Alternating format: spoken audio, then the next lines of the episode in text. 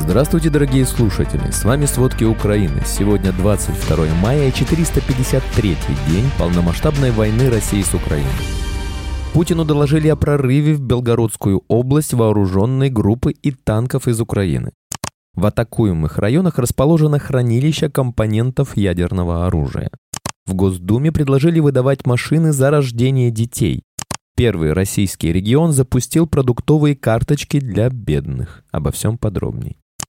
Бой в Белгородской области самое масштабное с начала войны вторжения на территорию России. В атакованных районах хранится ядерное оружие. Киев отрицает участие в атаке ВСУ. Это не Украина, это полностью самостоятельная операция легиона и других российских движений. Только граждане России, которые самостоятельны в принятии любых решений на своей территории, заявил Михаил Подоляк, советник руководителя Офиса президента Украины, комментируя вылазку диверсантов. Боевые действия развернулись на территории трех населенных пунктов – Глотово, Козинка и гора Подол. Судя по видео, российская армия применила боевую авиацию. Атаку проводит русский добровольческий корпус, который косвенно подтвердил это в своих соцсетях, а украинская Минобороны сообщила о причастности к вылазке и Легиона Свобода России. На территории Белгородской области объявлен режим контртеррористической операции, сообщил глава региона Вячеслав Гладков. По его словам, он введен в целях обеспечения обеспечения безопасности граждан и устанавливает специальные меры и временные ограничения, начиная от проверки у физических лиц документов, удостоверяющих их личность, и заканчивая приостановлением деятельности опасных производств и организаций, в которых используются взрывчатые, радиоактивные, химические и биологические опасные вещества, пояснил губернатор в телеграм-канале. Z-пропагандисты и каналы военкоров несколько часов не могли определиться с единой версией. Канал «Война с фейками» сообщил, что можно с уверенностью говорить только о минометном обстреле приграничных поселков. Канал, связан с ЧВК Вагнера, признал в районе КПП Грай-Ворон зашел танк Т-72, а также бронированные машины и грузовик с пехотой. Губернатор Гладков сообщил, что в регион проникла украинская ДРГ. В атакуемых районах расположено хранилище компонентов ядерного оружия. Первый канал в выпуске новостей за 15.00 ничего не сообщил о вылазке диверсантов. Зато рассказали о встрече Владимира Путина с главой Верховного суда, успехах на фронте и совещании правительства. Минобороны России до сих пор хранит молчание. Итак, как это было? Понедельник, 22 мая, в Белгородской области снова раздаются взрывы, а на границе идет зрелый бой. Снаряд попал в частный жилой дом, в результате чего он вспыхнул. Еще один снаряд прилетел в другое частное домовладение, в результате чего значительное разрушение несущих конструкций и поврежден автомобиль. В третьем домовладении поврежден забор. Добавим, что местные жители слышат по радиосообщения «Белгород станет свободным». Также над Белгородом летают беспилотники и слышны звуки сирены. Российские войска в ночь на 22 мая атаковали военные и инфраструктурные объекты Днепра. Было запущено 16 ракет разных типов и 20 ударных беспилотников «Шахет-136-131». Об этом сообщают воздушные силы ВСУ. Силы противовоздушной обороны уничтожили 4 крылатые ракеты Х-101, Х-555 и 20 ударных дронов. ВСУ также подтвердили, что вечером 21 мая в территориальных водах Украины в Херсонской области крушение потерпел российский истребитель Су-35. Обстоятельства уточняются. Сегодня армия России в очередной раз обстреляла города Донецкой области, в результате чего два человека погибли, шестеро ранены. Как отмечается в воскресенье 21 мая, под удар россиян попали города Авдеевка, Часов Яр, ПГТ Нью-Йорк, город Торецк и село Георгиевка Маринской территориальной громады. Согласно данным следствия, военнослужащие России атаковали со ствольной артиллерией и фугасными авиабомбами ФАБ-250. В результате попаданий по жилой застройке погибли двое мужчин 46 и 55 лет. Еще шесть местных жителей, двое мужчин и четверо женщин, получили телесные повреждения повреждения.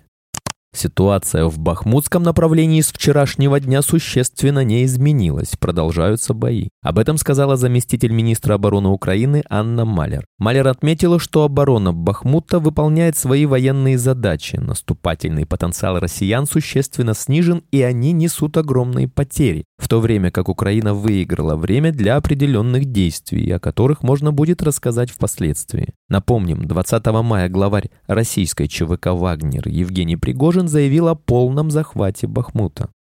Потери российской армии за сутки составили 720 военных, 2 танка, 9 боевых бронированных машин, 20 артиллерийских систем, РСЗО, самолет 8 беспилотников, 16 единиц автомобильной и специальной техники. Общие потери россиян составляют 203 880 человек, сообщает Генштаб ВСУ.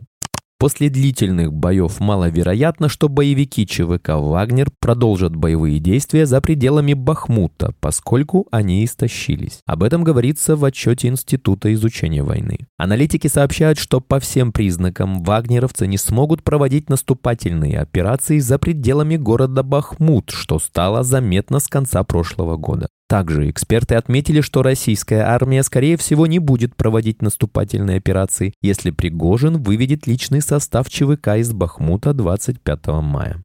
Верховный представитель Евросоюза по иностранным делам и политике безопасности Жозеп Барель заявил, что обучение украинских пилотов на истребителях F-16 уже стартовало. Он сказал об этом перед встречей министров иностранных дел ЕС в Брюсселе. Он выразил надежду, что поставка истребителей Украине начнется в ближайшее время.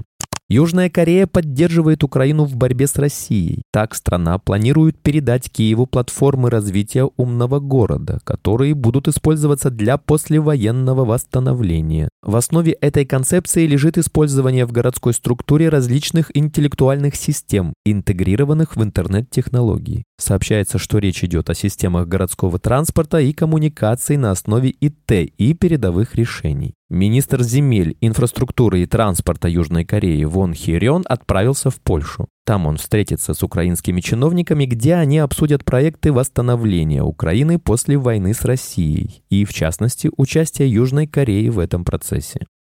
Россия, скорее всего, создает новую элитную авиационную группу под кодовым названием «Шторм» для ударов по Украине. Об этом сообщает британская разведка. По данным разведки, группа будет состоять, вероятно, как минимум из одной эскадрильи истребителей-бомбардировщиков Су-24, Су-34 а также эскадрильи ударных вертолетов. Сочетание типов самолетов позволяет предположить, что группа будет играть главную роль в выполнении наземных ударных задач. Создание группы показывает, что по оценке России эскадрильи ее регулярных воздушных сил не справились со своей основной функцией по нанесению авиаударов по украинским позициям.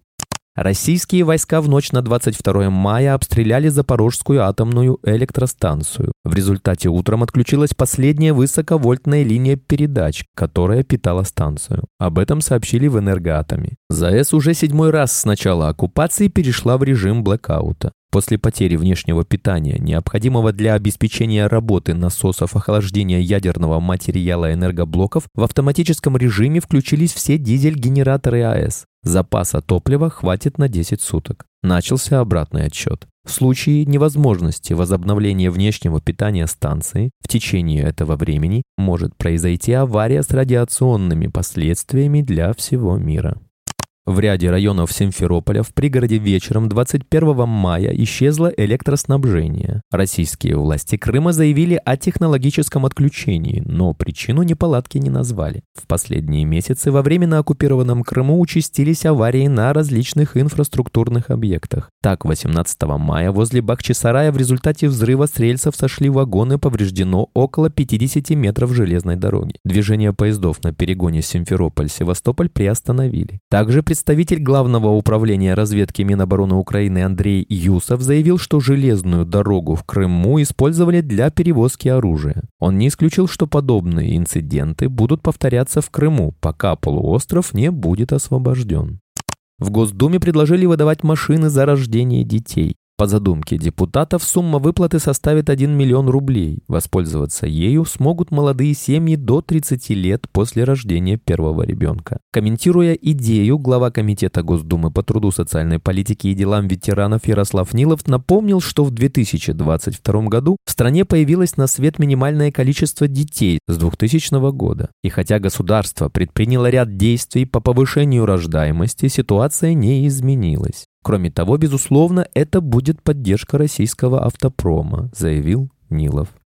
Первый российский регион запустил продуктовые карточки для бедных. Нуждающимся жителям Ямало-Ненецкого автономного округа раздадут электронные сертификаты для оплаты покупок в супермаркетах «Пятерочка» и «Перекресток». Об этом сообщает владелец брендов указанных магазинов. Претендующие на господдержку жители получат соцвыплаты на карту платежной системы МИР. Потратить их можно будет только в магазинах X5. Компания взаимодействует с правительствами еще нескольких российских регионов по внедрению системы электронных сертификатов, говорится в сообщении. Из-за развязанной Россией войны в Украине граждане России пережили новую волну падения реальных доходов и всплеск инфляции. По данным Росстата, в 2022 году реальные располагаемые доходы населения России снизились на 1% после роста на 3,2% в 2021 году. Рост цен по итогам прошлого года достиг 17,83% в годовом выражении.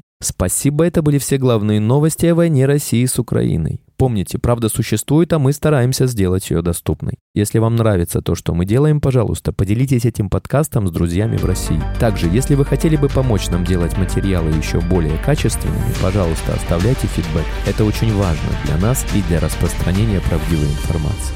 До встречи.